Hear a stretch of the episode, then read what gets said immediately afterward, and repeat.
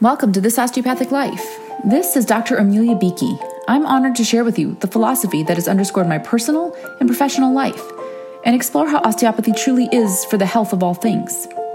I see these principles in action every day in my varied roles as physician, parent, athlete, writer, musician, coach, and entrepreneur, and hope they will light the way for the path to your best health.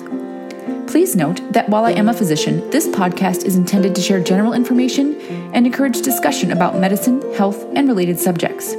The content provided in this podcast and in any linked materials is not intended and should not be construed as medical advice. Thank you for joining me for episode 33 of season 2 of This Osteopathic Life. This is my second favorite number. If you've been with me for a while or know me personally, 11 always tops the charts. But three is a great number, and so the multiplication of the two, the sum of the two, is quite satisfying. And this episode is a few days beyond its expected delivery date, but I am embracing the time and its unpredictability and working toward committing myself to getting on a more regimented schedule. Not in a way that limits freedom, but that ensures regularity and consistency. We've talked about that in previous episodes as well. And so, my intention, I'll speak that here, is to release the Conversations episodes on Tuesday. And a fantastic one came out this week with Dr. Stephanie Byerly, and I hope you are able to check that out. And for the individual episodes, those solo episodes with me, to come out on Saturdays. And that was the intention this week but I had the opportunity to participate in a physician retreat, virtual physician retreat, as is the theme of this time. And it was a great opportunity to rejuvenate for myself, to contribute and support fellow physicians with coaching. And I swapped out that time. And I was presented with this invitation of time due to a reschedule that happened earlier today. And so I decided to embrace it. And sometimes that's how we move through things, particularly in this time of 2020, where the best laid plans are subject to change moment to moment. And while planning is so important and so powerful, it's also important to be nimble and to notice when we can utilize time as it becomes available to make peace at times when what we had constructed has to change for any variety of reasons illness being one that has interrupted many things during this time, requiring some flexibility, and being creative all the way through with how we both think about and for ourselves and utilize those resources that are available to us. And making peace is a great segue because today's episode is called Hold Peace. And this is building on the previous episode of Speak Now. And if we think of the phrase, speak now or forever hold your peace, and interestingly, how that comes up in matrimony, right, in marriage ceremonies, when we offer an invitation for an objection, and what an interesting practice to bring the opinion of others into that situation. And what would we do if we were met with that objection in that situation? And that's not entirely the purpose of this episode today, but an interesting point of contemplation. And when I thought about hold your peace, that didn't quite sit fully with me. But hold peace did. And if you've been with me for any previous episodes, you'll know that I have a love for words and looking at words from a new perspective and the power of the relationship of words. And when we connect them in different ways, in different orders, with different bridging words between them, how they can take on new and powerful meaning. And so, what comes up for you when you consider the phrase hold peace? And the one that comes up for me first is the idea of literally holding it. And if you think of peace, maybe just the word, right? Think of the word peace and you're holding it in your hands. Maybe think of a peace sign and you're holding it. You might think of an image, right? A graphic that illustrates that holding peace. And if we think about Peace is something we can't necessarily lock down as a solid structure, but maybe that active embracing, right? Holding peace in our arms, in our lives, in our heart, in our mind. What does it look like to hold peace? And how does that feel? You know, if we think about feelings, peaceful could be a feeling that we have. And what does peaceful feel like in our bodies? If I think about it for myself, I think about light, light blue almost, and pretty transparent. And it's fluid and soft and moving, but moving at a comfortable place, you know, slowly, but not so slow that you're impatient with it. It's just right, right? It moves at just the right pace. And there's some wispiness to it. And I suppose it's illustrating the appearance of sky, you know, sky with just some light clouds.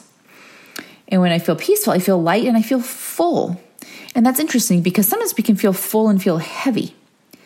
But imagine if you're filled right with that expansiveness in light of peacefulness because when it's transparent, it means the light is moving through it, or maybe translucent would be a more illustrative word.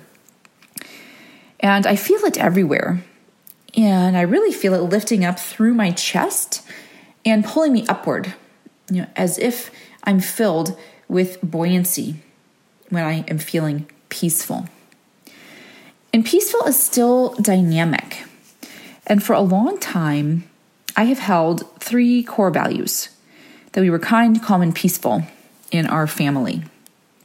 And those are all great, right? They have their space and their place. But when I tried to make it so that they were the only things, or they were the majority of the ways that we should feel, or be, or act, or do, or represent ourselves, it was actually quite constricting.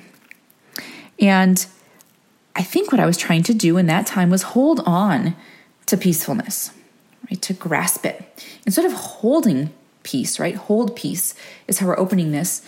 I was trying to hold on to it. And that's a different thing. And when we're trying to hold on to something, right, we're gripping it and we're grasping it versus this open embrace and this lift and this loft and this trust. When we're holding something, we're trusting that it's going to stay, or even that if it's going to go, that's okay. And we don't have to restrict it, enforce an agenda upon it. But we're holding on to, right? We're kind of putting our weight on it and we're pulling it down and we're limiting sometimes its expansiveness. And when I was doing that with my core values for myself and for my family, it would often kind of squash or crush or extinguish almost peace, which is interesting because I don't necessarily think of peace as fiery or ignited, but it does have energy to it, right? So it would really stagnate or reduce the energy of peace when I thought we had to really hold on to it. And it was a scarcity mindset. It was looking around and saying, Where'd peace go? Right? Where did peace go? And how am I going to get it back? And what I've noticed more in recent weeks, which have turned into months, right? That's how this year has gone. We're nearly coming toward, you know, the more than halfway of the year point with COVID and closures and whatnot. And if you're listening to this at a later date, right, you can reflect on what it was like in the time of COVID. But when I was trapping it, you know, it didn't feel good. And it felt like everything was going wrong, right? That we were failing because if our goal was to be peaceful and kind and calm all the time, and we weren't we were out of alignment with our core values that we had established. And I will say that mostly I had established, right? And then implemented them or administered them into my family. And by simply embracing or holding and holding space for peace, right? Offering it as a possibility, welcoming it when it was there, but not necessarily panicking when it wasn't has really changed that perspective and that engagement and that ability to just say, okay, peaceful's great. And I welcome peaceful. I like peaceful. I could stay in peaceful for a lot of the time. But I don't necessarily have to stay there all the time. And when other feelings come through, I don't have to look around and wonder where'd peaceful go and how do I get it back? I can know that it's part of the spectrum of feelings, that they are all accessible to me, and that I can trust right? Them as they arise. And I can also know that if there are reliable thoughts that get me to peaceful, such as one that might be reliable for me, that may also work for you, is I appreciate what I'm doing in this time.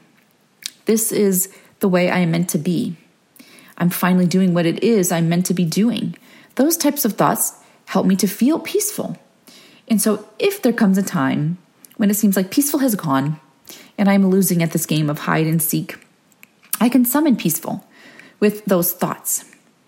And when I know that I can do that, interestingly, I don't necessarily have to do that consciously or conscientiously all that frequently because there's that trust, right? And that's what we talked about in that holding of, okay, you're here for me when I need you, or more correctly, maybe more accurately, when I choose you, right? I can choose peaceful anytime I want. And so rather than panicking when another feeling presents itself, I can know that and I can hold space for that other feeling as it takes the forefront of my attention. And when I actually allow myself to give my attention to that other feeling that, quite frankly, I was ignoring previously because I thought my goal, right, was to hang on to feeling kind and calm and peaceful. And I didn't make space for any other ones to emerge. And so, if we're thinking hold peace, and we're considering that, that gentle embrace that allows it to flow through and come back, right? And that's really where that strength of unconditional love supports us is saying, I love you when you're here. I love you when you go. I recognize that you are part of me, and I trust that you will emerge at the right time. I know, like with any amazing friend or family member that even if it's been a while, that when I really am looking for you, I can call upon you and you will arrive and emerge. And so we can come from that space, that holding of peace. Notice that it actually allows other feelings to emerge. And this is a concept that really has caused me to pause and to think and to reconsider and to turn it Right, I like to think about being the observer, and we're looking at something from all angles. You pick it up, you hold it up to the light, you turn it around, you look underneath, you look at it relative to other things. Right, we're examining something as the observer. And as I examine this concept, that by holding peace with this graciousness and spaciousness, it actually allowed in other feelings, even ones that I normally would have banned, right? I was really trying to hold a firm line, and I thought they were helpful boundaries, but they weren't boundaries that had a gate, right? And they weren't boundaries that were thoughtful in creating freedom for me. They were restrictive boundaries, and they actually kept me from the rest of my feelings. And while I thought it was a safety measure, it was actually restrictive. And it was holding me back from my full health, right? My full expression of self. And so by resetting that and putting a gate, right, into that fence that I had built around my three core feelings, other feelings could enter, you know, as they pleased. And also with some permission from me and with some awareness and acknowledgement of thoughts that often were the thing that brought them along. And what I noticed was they didn't necessarily bump out the space for peace or for peace's friends, kind and calm. They just made more room, right? It was just pulling up another chair at the table. It wasn't musical chairs where there was an inadequate number of seats, and when the music stopped, anger sat down and peace had to walk away. In this scenario, anger actually got to pull up a chair and come to the table, and peace got to stay a little. Peace sometimes got quieter when anger came to sit down. But interestingly, once anger was welcome and we made that extra place setting and the space was available, anger wasn't quite so scary. And anger wasn't quite so mean. And anger wasn't as volatile. And anger could speak with passion. And actually, anger echoed a lot of the things that peace had to say in a new way, and in a way that brought creative ideas to the table and actually drove meaningful action that sometimes couldn't come from peace alone. Because while peace maybe had some of those same core concepts and wishes and dreams for meaningful change, it wasn't really in Peace's wheelhouse to make them happen. But anger, when at the table with all those other feelings, feeling safe enough to express itself, could say, Well, what about this? You know, maybe we could do this and affect some meaningful change. And, you know, actually, I don't like that we're staying in this situation. And yes, we could change all of our thoughts about it, but really it's not a good fit, right? It's not allowing us to flourish. And so, how about we make some changes? And when they can come forth together, it is such a powerful experience. And they actually invite the fullest expression of each other. And many of you might be thinking, because again, if you're a parent of a young child like me, that this has been expressed in Inside Out, and it has in many beautiful ways. But what's come up for me, and I've talked to you before, that I never thought joy was available, right? And while I might have known that anger was there, right? But I really didn't want to invite anger to the table. I really didn't think joy was ever coming to my party. It just wasn't happening. And here's the interesting thing that happened. So peace was present quite frequently and probably often felt stressed out because that was the only person I wanted to have at the table, right? And then anger arrived. And in that space of allowing anger and peace to coexist and actually see their common threads and work together to both temper and enrich one another, right? So, in a way, peace could help anger not to necessarily act in some of the most aggressive ways from the feelings and ideas that emerged. And anger called on peace to say, you know, it's okay to think these things and still have peace available to you, right? It doesn't kick me out of the table to think this. And what happened when that dialogue was taking place? In that act of holding, right? So we're holding peace and we're actually holding anger too. Right? It's about this embrace that's happening. Joy showed up. And there was always a chair. And joy was always available. But it took that open dialogue, that example for joy to really emerge for me. And what I realized was it required keeping all the chairs open for all the respective feelings to sit in their appropriate seats. For those feelings that I always thought were off limits to me to show up. It was demonstrated that it was a safe space It was a welcoming space, there was an accessible space for all. And then together, there are some amazing conversations that happen and a depth of dialogue that can't happen when you only have kind, calm, and peaceful at the table. And if you can think about this, it's great to talk to people who agree with you and share common experience and viewpoints, but it becomes somewhat one dimensional if you're always agreeing, right? If you're always seeing things from the same angle, it can be somewhat of a dilute conversation. But when you have someone who comes to the table who challenges you and who see things differently than you, it can help reinforce how you actually are seeing things. It can change the way that you see things. It could even transition you to an entirely different way of seeing things. You might adapt or adopt someone else's viewpoint. You can become more curious. It may stimulate you to ask more questions of that person directly or of someone else on that same concept. And it can allow you, right, to together emerge in a new way and take meaningful action.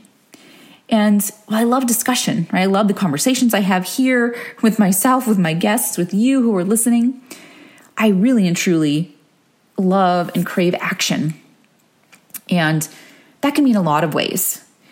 But especially in this time when we're looking at the health of all things in a tangible way, that action might look at advocating for policy. That action, certainly right now, is looking like voting. The action can be community engagement. That action can be supporting diversity, equity, and inclusion efforts. That action can be coaching. Right? That action can be exercising. That action can be parenting. And so when we bring that diverse dialogue into being. We hold that, right? We hold space for peace to maybe be a moderator or at least an initiator of conversation, but bring in diversity of dialogue and concept.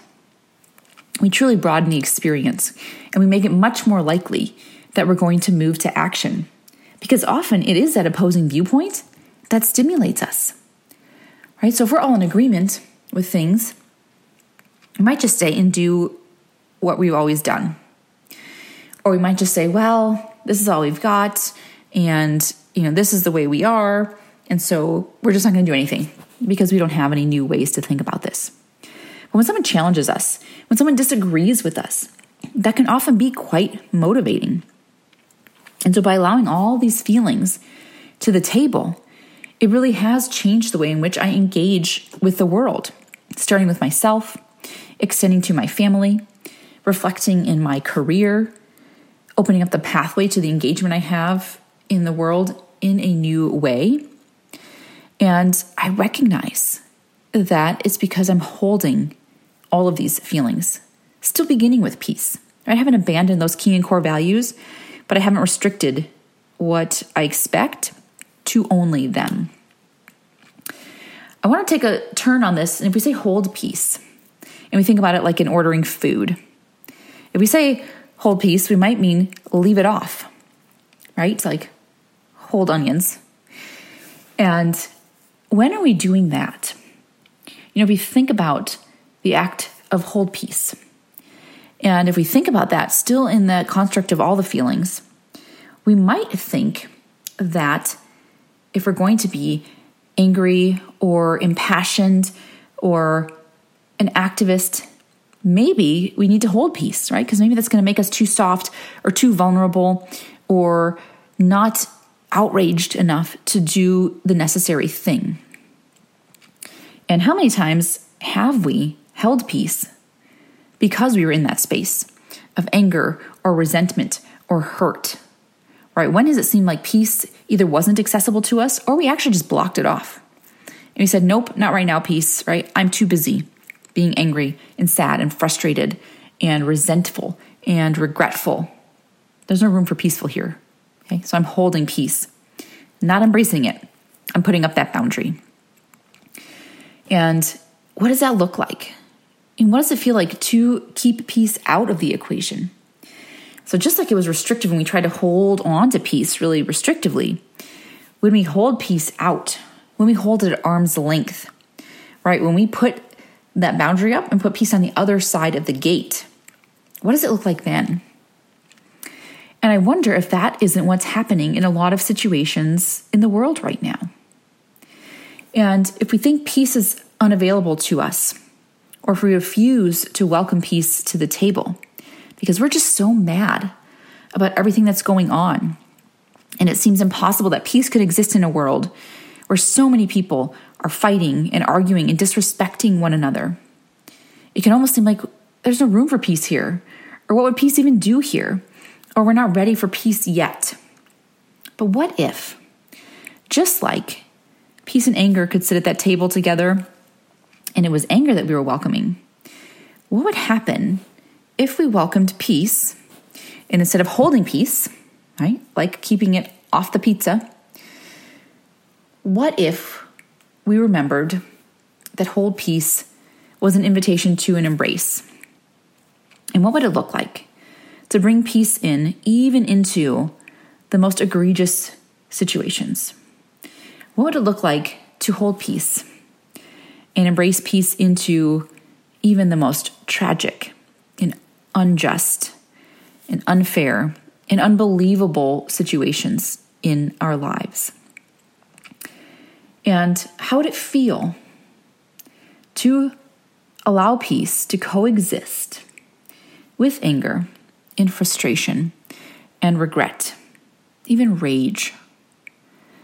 Not because we have to cool the flame, because we have noted that meaningful action can come when we allow those other feelings in. But what if it helped direct that burn? And while I hesitate to use any type of fire examples given the massive trauma that has existed, I think it actually is quite important to think about what it means when we can direct that energy in a meaningful way.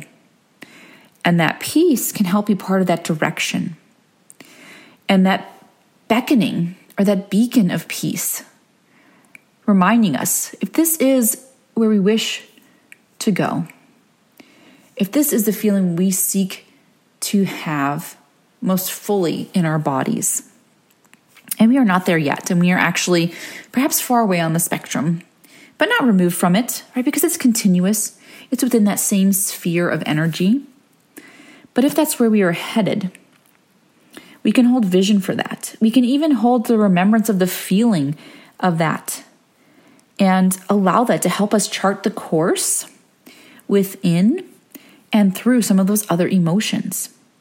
And so, if it is anger, and we say, well, anger can be our through way back to or to for the first time, if it seems that way for you, peaceful. And how would that look? How would that help me to navigate that feeling of anger, which can be bristly and fast and oppressive and heavy, right? That's the fullness that weighs on you. And that's maybe we're resentful, right? That just bogs you right down versus the peaceful that lifts you up. And so peaceful can help you come up for air periodically as you're swimming through some of those more challenging and oppressive emotions. It can remind you and motivate you to keep taking that meaningful action when instead you might want to just tantrum it out, right? That can be an action we take out of anger or resentment or frustration or even sadness, right? You might just fully dive into all those feelings and just expend that energy in totally non helpful ways. And not that we always have to be super productive out of any emotion, but if we are looking to be reformative and purposeful in this time, especially right now, holding space, holding peace in a way that coexists with those other feelings can be a way forward. And it can remind us that peaceful can exist. And actually, we could layer on those other colors of the emotions. And it's a beautiful visual if we think about peaceful again as that sky. And if you think about making a painting, painting a painting, and you have that blank canvas, and say you painted the sky, right, the whole way, filled up the whole thing with your sky blue with some wispy clouds. That's the entire backdrop. And then on there, you can add the other colors and textures and shapes. And the sky is still there, right? It's still that background. And you can paint on there that erupting volcano with all the reds and oranges and the smoke and the ash. You can paint on there those green trees, right, of contentment. You can paint on there the water that's reflecting the sky. Right? And that might be your kind and calm at play. You can paint some of those rocky shorelines, and that might be confusion or uncertainty. You can paint all of those colors onto that canvas. Peaceful is always there. And in some spaces, you're not going to see it as easily, but you're going to have glimpses. And it's going to show you the power of the whole and the capacity to embrace all those parts and the ability you have to step forward in the way that you choose because you are the painter, right? You control the colors you allow onto the palette. You take those brushstrokes and put the texture onto those shapes and images. You can control the layering and you can influence the beauty of that painting. And it's beautiful because of all those colors. And while a monochromatic or maybe duochromatic, if we allow for a little bit of blue and white, painting of just the sky can totally be beautiful. It becomes infinitely more interesting when we layer those other colors on it. And it gives us space for contemplation. It allows us to tell a story of what's happening it allows us to see the relationships of all those different structures and textures and colors. And it encourages us to see our whole self reflected in that image, in that artwork. And so, if we're thinking right now of hold peace, perhaps examine in your life Am I holding it gently? Am I holding it so firmly, right, that it almost can't stay? Am I practicing hold peace as a restriction and a barrier? trying to actually keep it out of my life because I don't think it has a place in a space? And how might it look to hold peace And in so doing, actually hold space for my entire way of being, for my whole self to emerge, to invite a dialogue to ensue, so that I can step forward in the most fully meaningful expression of myself in thoughts, in feelings, and in actions, so that I can generate the results I wish to see in my own life, I wish to offer to the world, I wish to reflect for others. And what do I need to do to move in that direction?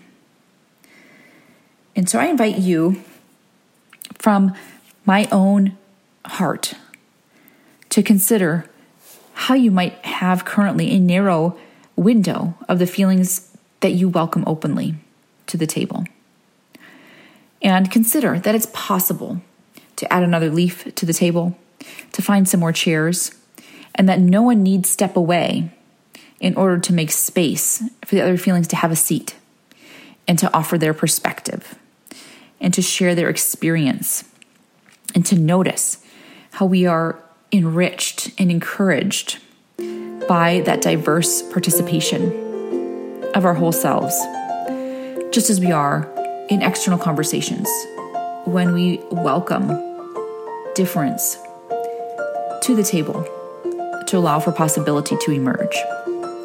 So I thank you for joining me. I thank you for your time.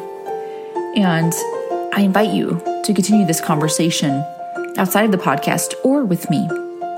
You can always reach me at this osteopathic life at gmail.com and share your ideas, share your concerns, share the ways in which you see yourself being for the health of all things, and we'll continue on this journey together.